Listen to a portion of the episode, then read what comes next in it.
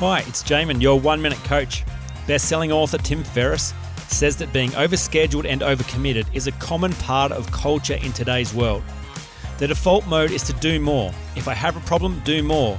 If I'm feeling stressed out, do more. And while it might seem logical to increase output, he says indiscriminate activity is a form of laziness.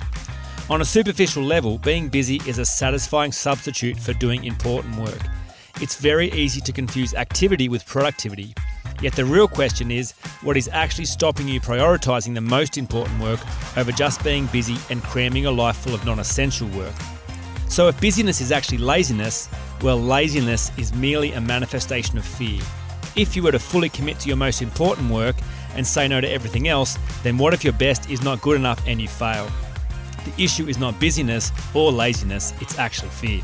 For more information, go to oneminutecoach.com.au